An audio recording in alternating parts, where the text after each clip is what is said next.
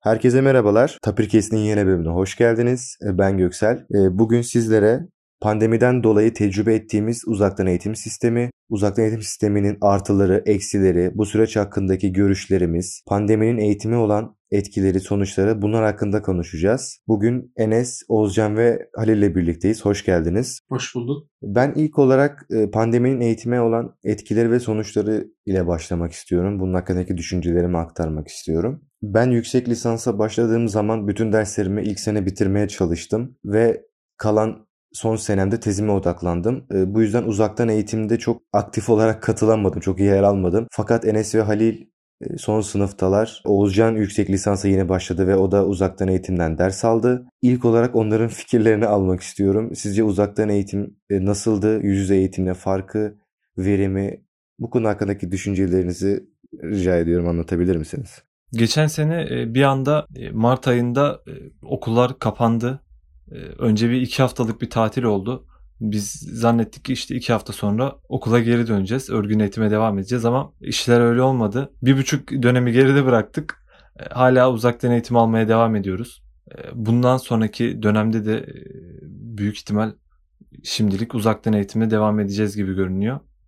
Bir ara bu ilkokulları ve liseleri hibrit sistemle yürütmeye çalıştılar ancak e, o da pek başarılı olmadı gibi. Şu an e, tamamen uzaktan eğitimle devam ediliyor diye biliyorum. Gelecek dönemde büyük bir ihtimalle online eğitim olacak dedin e, Enes ama YÖK'ün bildiğiniz üzere şu anda bir yaptığı anket var. Bu ankette herhangi bir kimlik doğrulaması yapmadan, kim olduğunuzu söylemeden defalarca girip oy verebiliyorsunuz. Ve bu anketin sonucuna göre de online eğitim olacak mı olmayacak mı bir bir karar verilecekmiş. Yani ben özellikle o güvenlik önlemleri kısmına bir değinmek istedim. Çünkü e, biliyorsunuz sosyal medyada böyle okulların açılması için aşırı baskı yapan bana göre yani benim düşünceme göre gayet bencil bir tayfa var. Ee, güzel üniversite yılları deneyimi yaşamak isteyen tayfa maalesef diğer insanların e, hayatlarını bu yani sağlık çalışanlarının dahi hayatlarını riske atıp tekrardan okula dönmek istiyorlar ve bunun için baskı yapıyorlar. Yani burada pek çok farklı etken var. Bunlar değerlendirilip tabii ki gelecek dönem yüz yüze mi olacak, online mi olacak buna karar verilecektir. E, bu süreçte mühendislik, işte tıp gibi uygulamalı bilimler yani uygulamalı eğitim alan öğrenciler e, bir nebze kötü etkilendi diyebiliriz. Hatta bazı arkadaşlar yani diş hekimliğinde okuyan arkadaşlar stajlarını yapamadılar maalesef. Onlar için şu an e, sağlık çalışanı kategorisine alıp staj ve internleri aşılayıp okula geri dönmeleri sağlandı. Mesela bu iyi bir gelişme. Ama mühendislik öğrencileri halen büyük yani önemli laboratuvar derslerini belki evde simülasyonla gerçekleştiriyorlar. Ama şu zamanda yani bunları gidip laboratuvarda yapmak yerine evde simülasyonla yapmanın e, böyle bir teraziye koyduğunuzda daha iyi olacağını düşünüyorum. Sen söylerken benim de aklıma e, laboratuvar dersleri geldi özellikle mühendislik alanında. Uzaktan eğitimde yapıldı fakat e, birebir yüz yüze laboratuvar ortamı olmadan e, bilgisayar ile çok verimli geçmediğini düşünüyorum. E, tabii sağlık da çok önemli. Okula dönmek dönmemek dediğim gibi çok fazla etken var. Dersler yapıldı ama ne kadar verimli yapıldı çok tartışılır bir konu oldu. Ben bu uzaktan eğitimin artılarından bahsetmek istiyorum. Öncelikle bizim yüksek lisans dersleri akşam 6.30'da başlıyordu. E, bu saatte başladığından dolayı çalışanlar oluyordu ve bu çalışanların işten gelme süreleri ders verimliliğini bayağı etkiliyordu. Çünkü yorgun geliyorlardı. Yemek yemeden, çay kahvesini içemeden bir rahatlayamadan geliyorlardı ve bu olumsuz etkiliyordu. Bu uzaktan eğitimle beraber insanlar evlerinden daha rahat bir şekilde derslere girmeye başladı ve işten eve geldiğinde yemeğini yiyip çayını kahvesini içip derslerine odaklanarak katıldılar. Bu noktada bizim yüksek lisans dersleri için avantaj oluşturdu bu durum.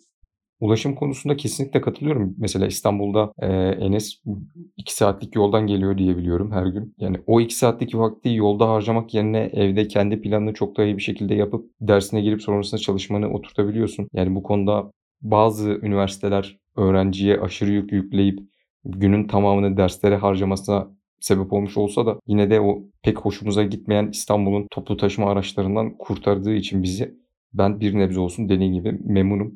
Hani evde ders zamanlarını kendi planına göre ayarlamak daha iyiydi bence. Ders kayıtlarının alınması da iyi oldu. Yani ben birkaç kere hastalandım. Dersleri kaçırdım. Sonrasında kayıttan izledim.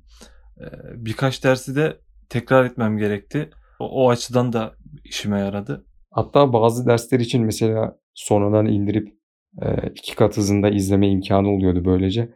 Bundan da çokça faydalandık. Özellikle final haftasından önce konuları toparlarken. E, bence güzeldi yani derslerin kayıt altında olması. Şimdi biz kendi tarafımızdan artılarından bahsettik ama bir de bu işin eksi tarafları var. Örneğin evinde interneti olmayan insanlar var. Tablet, telefon ve bilgisayara sahip olmayan insanlar var. Şartları kısıtlı olanlar var. Yani bu insanlar imkanları dahilinde eğitimlere katılmaya çalıştılar. Online eğitime katılmaya çalıştılar. Fakat bizim de göremediklerimiz vardır elbet. E, katılamayanlar, hiç şansı olmayanlar. E, bence bu noktadaki en büyük eksiklik imkan az olan veya hiç olmayan insanların derslere e, az bir biçimde katılması veya hiç katılamaması olmuştur diye düşünüyorum. Oğuzcan söylediğine ek olarak aklıma derse katılım durumu geldi. Derslere kayıt edilen videolara sonradan ulaşabildikleri için derse katılım azaldı ve bu da açıkçası hocayı e, negatif yönde olumsuz olarak etkilediğini düşünüyorum. Çünkü derse kayıtlı 40-50 öğrenci varken hoca 4-5 kişiye ders anlattı. E, bu da hocanın ders anlatma e, hevesini kırdığını düşünüyorum. Bence bir negatif etki olarak, bir eksi olarak sayılabilir.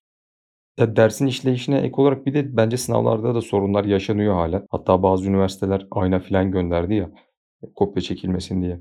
Yani bizim okulda da mesela Zoom oturumu vardı. Finallerde sanırım vizelerde yapılmasa da finallerde çoğu üniversitede yapıldı bu Zoom oturumları. Ee, ama yine de ne kadar önüne geçilebilmiştir kopyanın bilmiyorum. Çünkü e, ben burada yaklaşımın yanlış olduğunu düşünüyorum. Yani adama internet üstünden test sorusu sorduğun zaman adam e, yani kopyayı çok rahat bir şekilde çekebiliyor.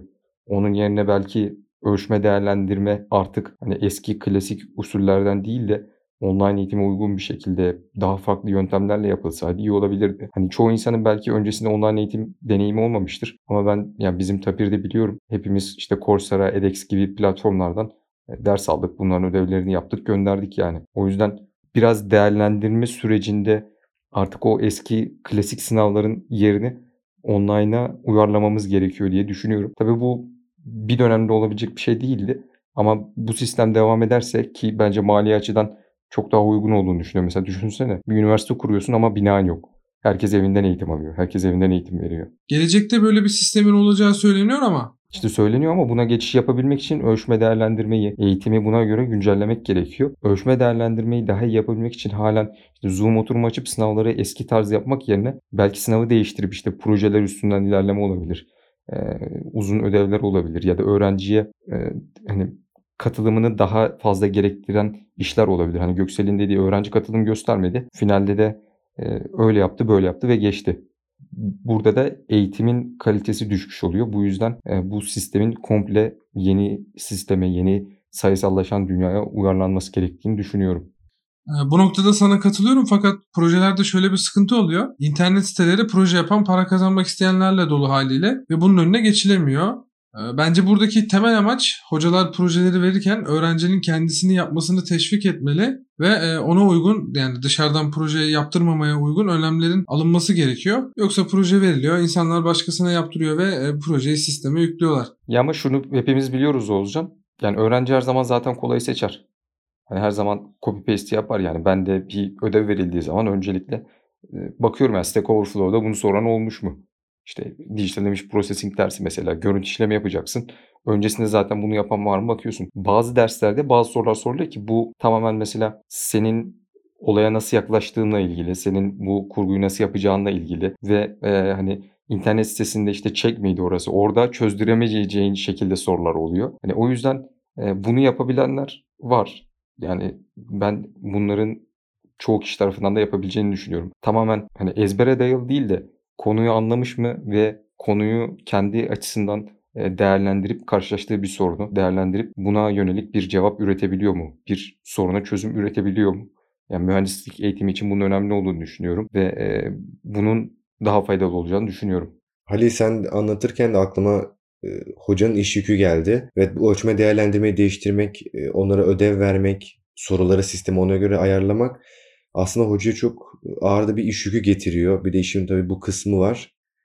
E, artısı eksisi hangisi daha ağır basıyor, nasıl şekilde devam edilebilmeli hala da tartışma konusu diye biliyorum. Bakalım nasıl devam edecek, bundan sonra ne olacak deneyip göreceğiz. Yani burada son olarak Göksel şunu eklemek istiyorum söylediğine karşılık olarak. Ee, şimdi bir ülkede genç nüfusun işte bilmem yüzde kaçını yani büyük bir kısmını hepsini üniversiteye alıp teorik bir şekilde eğitim vermeye çalışırsan tabii hocanın iş yükü artacaktır. Ama bu söylediğim tarzda eğitim alacak ve söylediğim tarzda e, eğitimden geçtikten sonra bir şeyler yapacak insanlar ile daha çok pratik işlerde çalışacak insanların e, belki birbirinden ayrılmasıyla bu sorun çözülebilir. Yani aslında online eğitimi konuştuğumuz zaman bütün eğitim sürecini tartışmamız gerekiyor. Hepsini baştan tasarlamamız gerekiyor diye düşünüyorum. Hani bu sürece gözlemlediğim kadarıyla pek iyi adapte olamadık.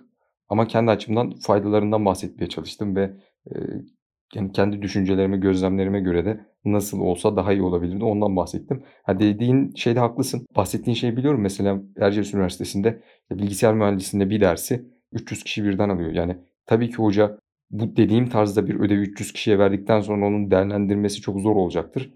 Ama işte o bölümde 300 kişinin olması gerekli mi? Ya da o 300 kişilik sayı düşürülse belki kalite yükseltilebilir mi? Bunu tartışmak gerekiyor diye düşünüyorum. Yani yanlış anlaşılmasın. Herkes istediği yere girebilir tabii ki. Yani devletin de kendi koyduğu bir sınır var mühendislikte. 200 bin miydi sıralama? O arttı o. 300'lere yaklaştı diyebiliyorum. Arttı diyebiliyorum ben de. Bu kaliteyi mesela sağlamak için yapılmış ilk girişim. Belki bu daha iyi planlanırsa, insanlara e, ileride mutlu olabilecekleri daha iyi alternatifler sunulursa buraya gelen ilginin de azalabileceğini düşünüyorum online eğitimde geliştirmeler sürerken yani Halil sen de söyledin yeni bir e, hani sisteme geçiş olabilir.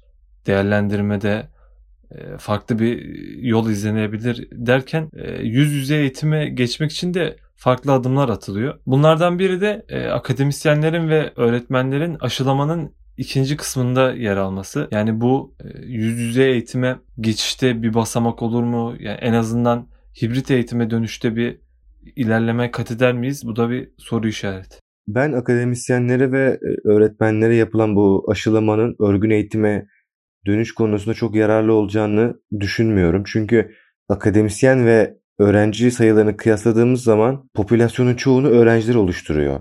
Bu yüzden öğrenciler ya da halk artık aşılanmadığı sürece örgün eğitime ya da hibrit eğitime dön- dönülmeyeceğini düşünüyorum. Çünkü bir hoca geliyor fakat o derse 30 öğrenci geliyor.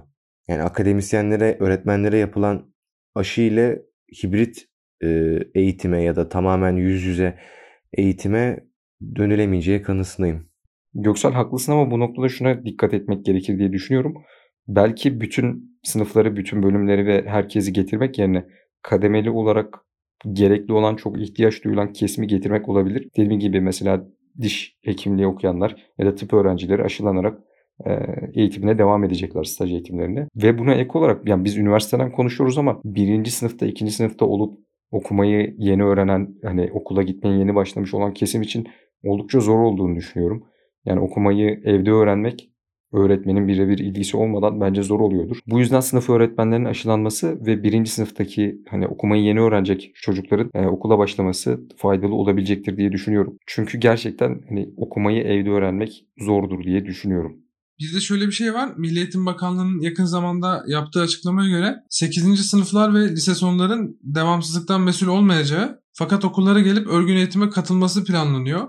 Bu noktada liseye giriş sınavları ve üniversiteye giriş sınavları için bu kısımların açılmasında olumlu bir katkı sağlayacağı kanaatindeyim. Yani hala bunları tartışıyor olmamız da aslında bence yetkililerin bu süreci nasıl yönettiğini eleştirmek konusunda e, malzeme veriyor diyebilirim bana. Yani çünkü başka ülkelere baktığında, başka milletlere baktığında e, hani önlerinde bir yaklaşık bir yıllık en az bir icra planı gibi bir şey olduğunu görüyoruz. Yani biz adamlar diyorlar eğer bu durum bu durum olursa böyle olacak. Eğer böyle böyle olursa da şöyle yapacağız. Yani bunlar işte %1'in altına düşür, düşerse şu zaman şunlar açılacak. Eğer e, şunu başarabilirsek e, üniversitelerin birinci sınıflarında eğitimi vermeye başlayacağız. Ama maalesef bizde bu çalışmaların yeterince iyi yapılmadığını düşünüyorum ve e, yani biraz yönetim konusunda sorun yaşandığını düşünüyorum. Bizim uzaktan eğitim süreci hakkındaki e, düşüncelerimiz, gözlemlerimiz bu şekildeydi. Konuyla ilgili e, söylenecek daha çok şey var. Süreyi optimize etmek adına e, bu bölümü